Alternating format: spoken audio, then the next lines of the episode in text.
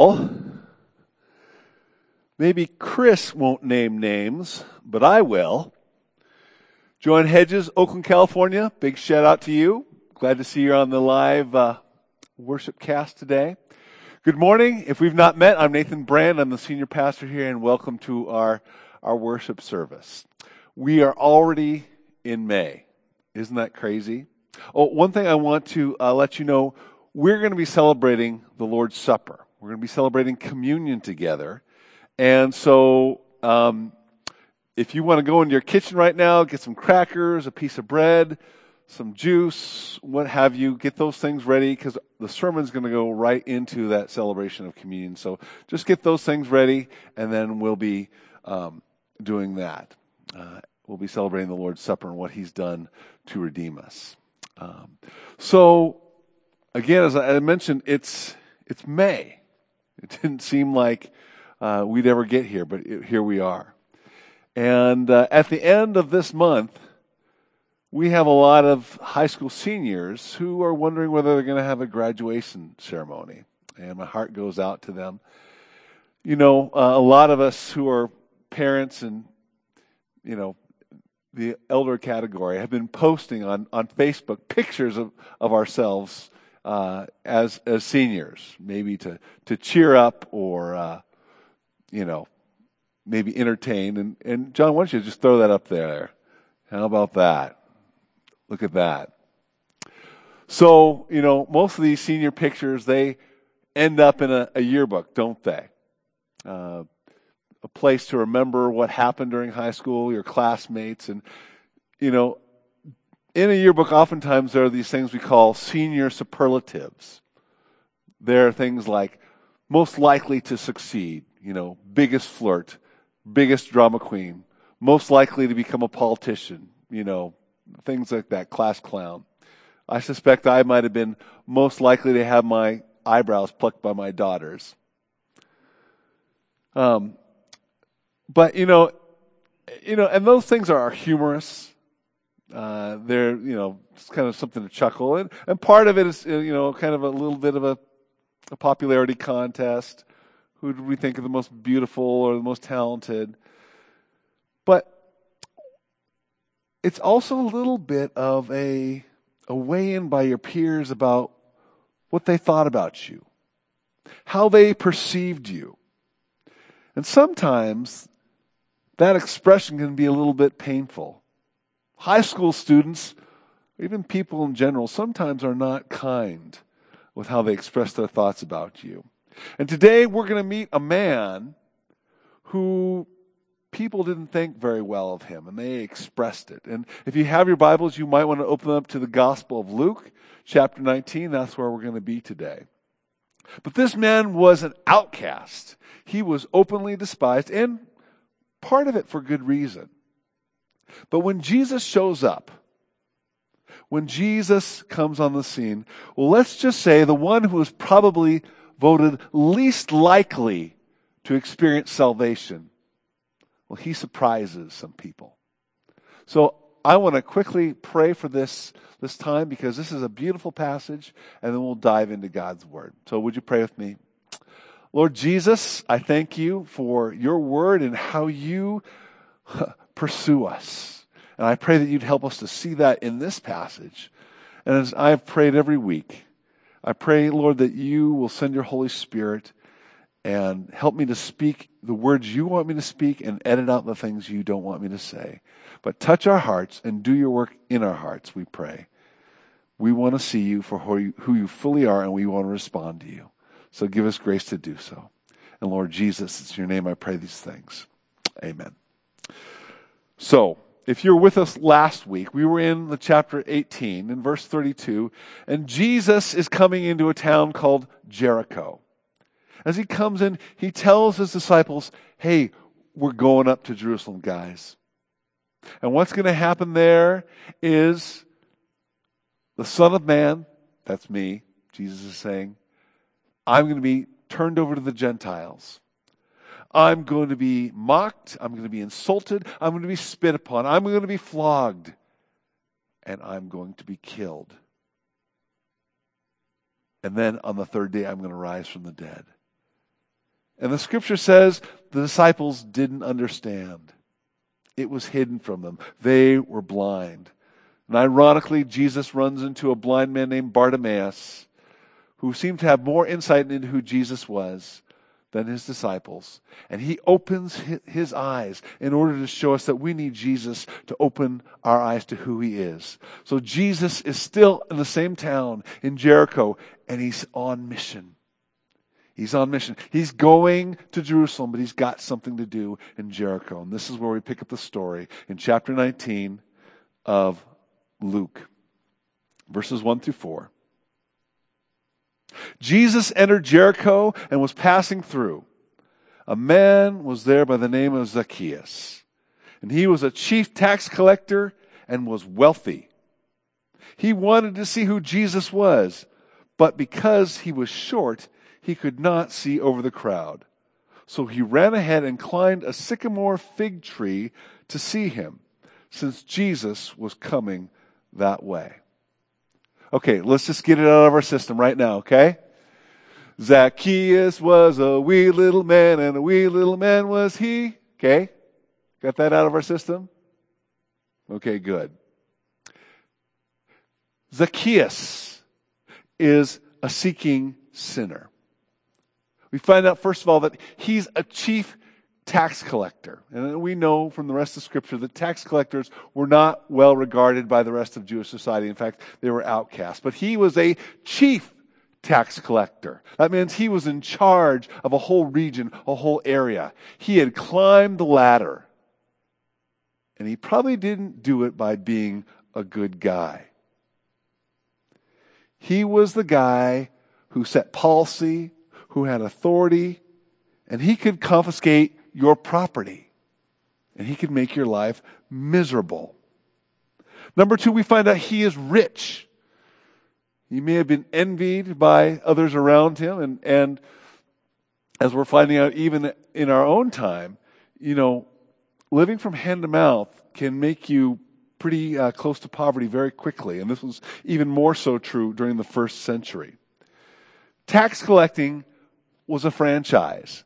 Basically, you would sign up with the Roman government, you'd have a franchise, and as long as you collected, you know, Rome's piece of the pie and Herod's piece of the pie, you could have whatever was left over. So you're setting policy. So I suspect Zacchaeus put things on a sliding scale here and there, where he would take advantage and basically use his tax position to extort the people of Jericho. So, once again, he's not a very liked guy. Number three, He's short. He was unable to see over the crowd when Jesus comes into town, when he walks down the street. Now, this causes me to stop and pause for a moment. What makes a Jewish man like Zacchaeus sign up to become a tax collector, where he knows he's going to be hated, he knows he's going to be despised? Well, I wonder if it's in the fact that he was short. This is not a character issue, but you know, if you're a smaller guy, he may have got picked on a lot. He might have gotten bullied, and maybe he was tired of it. And to, to a certain point, he says, okay, just you wait, I'll show you. He becomes a tax collector. He becomes a person who's in charge, who has authority, and now he who was bullied maybe becomes the bully. You know, there's nothing worse than someone who's been put in charge and he wants to show everybody that he is in charge or she is in charge. And in the end, they end up abusing people. Hurt people, people who've been hurt, oftentimes hurt others. I wonder if this is what was going on with Zacchaeus. But anyway you slice it, he was perceived as a jerk. No one liked Zacchaeus. And they're not going to let him in. They're not going to make way for him to see. No way. Uh-uh. By the way, what interest do you have in Jesus anyway, Zacchaeus? Being a godly man has been far from your track record. No. So I suspect Zacchaeus was most likely a pretty miserable person. He'd reached the top of his career and it was empty. But now Jesus was coming to town. And this brings hope to him. He's heard about him. A man who speaks of the kingdom of God. A man who's healed people. Could he be the Messiah? You know what else he probably heard? He even interacts with tax collectors. In fact, I heard one of his, his disciples, Matthew or Levi, was a tax collector himself. Maybe there's hope for me. And it says in verse 3 he wanted to see Jesus. The verb there is he he was seeking to see Jesus. That's why I'm saying he was a seeking sinner. He's got to, he was saying, I got to find out who this Jesus guy is. Because I got to find out if he's got something for me. But again, he's getting boxed out by the crowd. But just like last week, where blind Bartimaeus wasn't going to allow that to happen, as he cried out, well, Zacchaeus, he climbs up. Verse 4. And so he ran ahead and climbed a sycamore fig tree to see him, since Jesus was coming that way. Now, I have to tell you, the fact that this is a sycamore fig tree is significant, and we'll talk about that here in a second. But first of all, you know, this guy is a well dressed, you know, public official. He's climbing a tree. It's like, you know, Pastor Nathan climbing in his three piece suit. It looks a little bit silly. But, you know, he got up in the tree, and I think there's a picture of the. Do we have a picture of that? No, we don't. Okay, forget it. Well, anyway, it's a large tree. It's a large tree with big branches, leaves, where he could hide, maybe stay a little bit anonymous. But here's the thing about the sycamore fig tree is it actually produced these little figs, these little buds that could be eaten. But here's the thing. You can't eat them or they, t- they taste terrible unless someone has come by a fig dresser and put a little cut in them before they've been taken off the tree. Somehow that releases the sweetness of the fruit. Otherwise, it just remains bitter and uh, inedible. Amos, who was a famous fig picker in the Old Testament, a prophet, and Amos 7:14 talks about how he was a fig dresser. This is what he was doing. He put a little incision in these figs so they would be edible. So we'll talk about how that comes into play here in a moment. But here's what's happening here. This is where grace intersects with Zacchaeus, the seeking sinner. Because he's about ready to run into the greater reality. Yes, Zacchaeus is seeking, but Jesus is the seeking Savior. Look, pick it up at verse 5.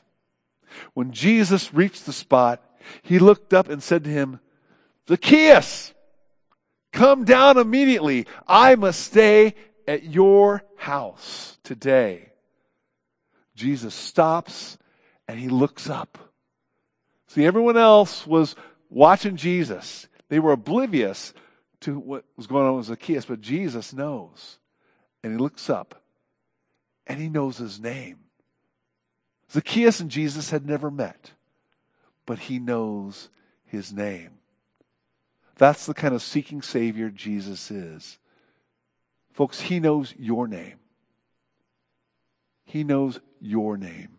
He's intimately acquainted with you, just as he was with Zacchaeus.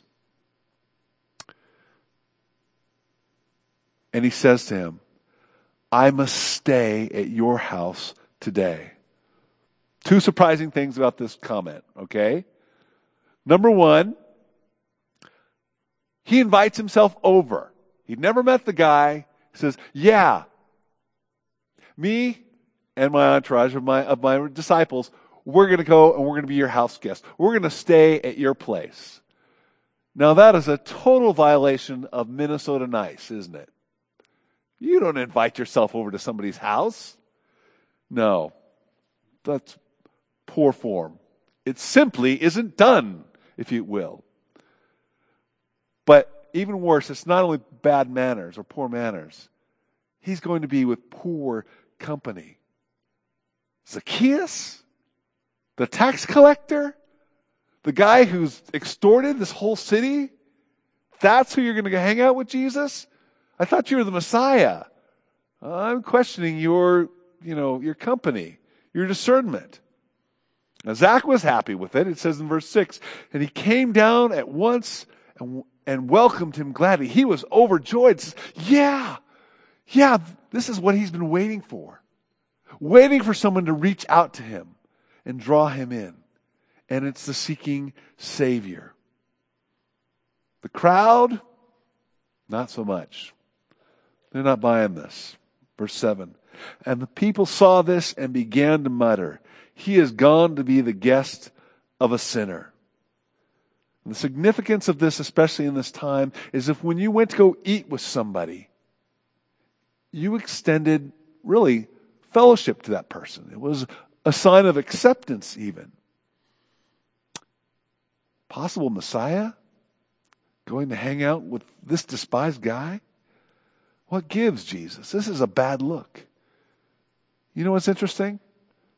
Jesus doesn't care because he's on mission to seek out Zacchaeus. He has a mission to pursue him with his grace. And then you see the impact. This is probably a little while after Jesus had sat down with Zacchaeus, had a meal. In verse 8 it says, But Zacchaeus stood up and said to the Lord, Look, Lord, here now, here now, I give half of my possessions to the poor. And if I have cheated anybody of anything, I will pay back four times the amount. In the presence of, of Jesus, Zacchaeus becomes a changed man. Him thinking, the Messiah has actually come to pursue me. He's been seeking me, and he calls him Lord. No longer is Zacchaeus in the driver's seat. Jesus is. He changes his heart. He's going to change his nature. He's now, he's no longer going to be driven by greed, but rather by compassion. I give half of my possessions to the poor. Not half of his income, half of his possessions, half of everything he owns, whether that's land, property, clothing, what have you. And no longer is he driven by pride or power or vengeance, but by justice, restitution, and reconciliation. And if I have cheated anybody out of anything, I will pay back four times the amount. And most likely, Zacchaeus had cheated people out of stuff. So here's the significance. I was talking a little earlier about the sycamore tree, the fig bearing sycamore tree sycamore. Okay? The word for cheated or defrauded is the word sycophant, which literally means fig informer. That's a picture that makes no sense to us. But it meant somebody who was kind of a charmer, a brown noser, always looking to get inside information so that they could take advantage of others, so they could defraud others, they could cheat others. It's, it's, it's a word we have in our dictionary, and we just chalk it up to somebody who's a brown nose in the office or what have you, always trying to get an upper hand. Here's the point.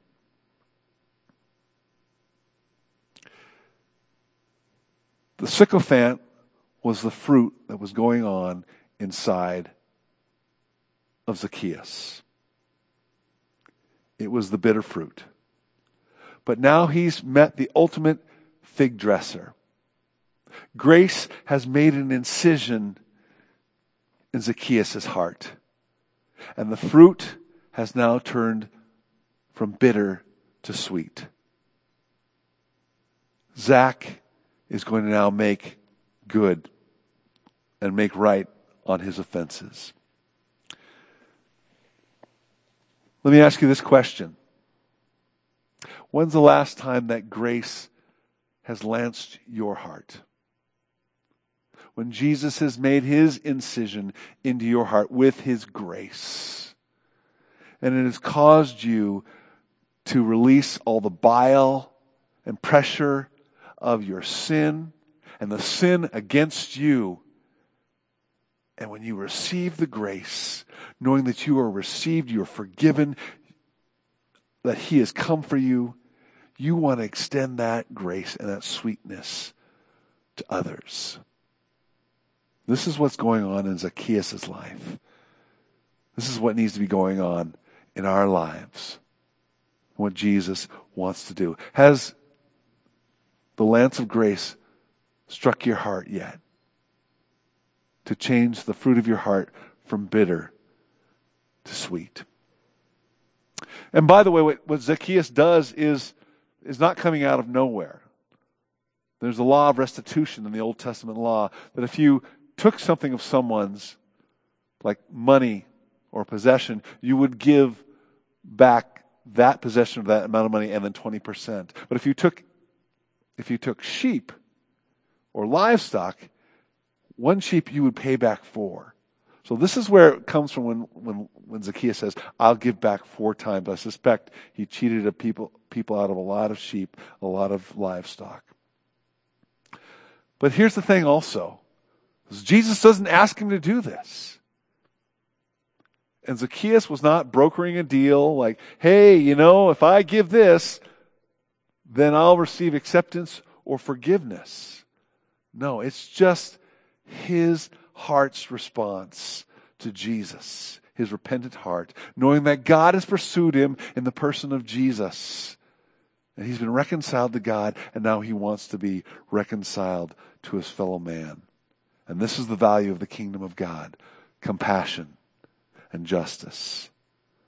And so Jesus says to him in verse 9, Today salvation has come to this house because this man too is a son of Abraham. For the Son of Man came to seek and save the lost. He came to seek and save that which was lost, literally. Three clauses Today, salvation has come to this house.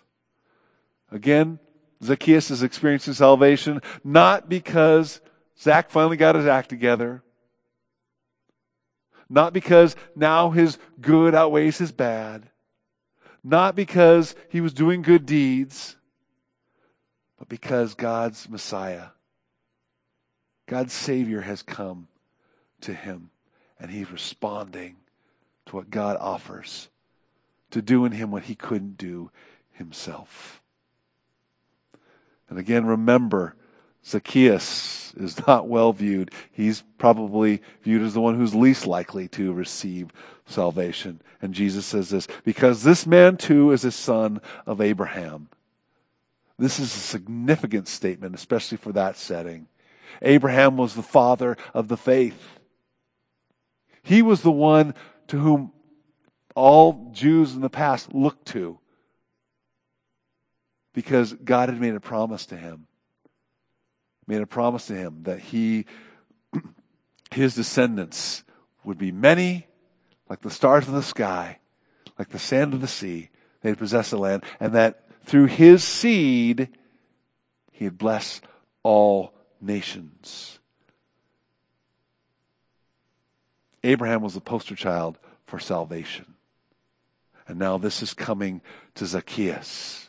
Not based on his DNA, not because he was physically a Jew, but because of the faith that he displayed like that of Abraham. In Genesis chapter 15 verse 6, it says this, Abraham believed God and it was reckoned to him as righteousness. Abraham, who had not received everything that God had promised, he believes God. Not just for descendants as many as the stars in the sky and the sand of the sea, not just for the land, but that God would use him to bring blessing to every nation, to every man and woman. And the apostle Paul explains it like this in Galatians chapter 3 verses 6 and 7. So Abraham also believed God and was credited to him as righteousness. Understand that those, then, that those who have faith are children of Abraham. You see, it's not a physical thing, it's a spiritual thing. Faith in what God would do in sending His Son, His Messiah, His Savior. And the same verses, the next two verses in Galatians, Paul says this Scripture foresaw that God would justify the Gentiles by faith and announced the gospel in advance to Abraham. All nations will be blessed through you. So that those who rely on faith, not DNA, uh, by faith, are blessed along with Abraham, the man of faith. This is what's happening in Zacchaeus' life. Remember, Jesus says, I must stay at your house today, Zacchaeus. Jesus pursued Zacchaeus. And then he says in verse 10, For the Son of Man came to seek and to save the lost. The Son of Man came to seek and save, literally, that which was lost. You see, when a man or woman strays from God, they become wayward, they've wandered from Him, they are lost. And God doesn't say, well, I'm just cutting my losses. I'm just letting that person go. No, He pursues them. He pursues that person, and God pursued us. He becomes the Son of Man. He puts on flesh, dwelt on this earth. He came to be the man who would pursue us and bring him back to himself, even those who are the least likely, like a Zacchaeus. Or maybe it's you. Maybe you feel like you've wandered away too far. But he pursues us, and that's the beauty of the Lord Jesus Christ. And it's not without controversy. It's not without scandal. For the crowd, or maybe even for us, because this involves grace. And grace is always undeserved. Let me say that again. Grace is always undeserved. And so, what is our response when someone who's lived a horrible life, has done some terrible things, and we, by our flesh, despise that person? We hate them. And then they meet Jesus and they receive his grace. What is our response? Uh, remember, within the big story, Jesus is going to Jerusalem. He's going there to die. And he's not going there to die for the people who deserve it. Because none of us do. He's going there to die for the lost. Because that's you and that's me. See, grace has nothing to do with deserving it. And so it's a rebuke. This is a bit of a rebuke to us, maybe even to the crowd. For us, when we want to withhold grace or even the gospel from those we, we don't think deserves it. Because none of us do.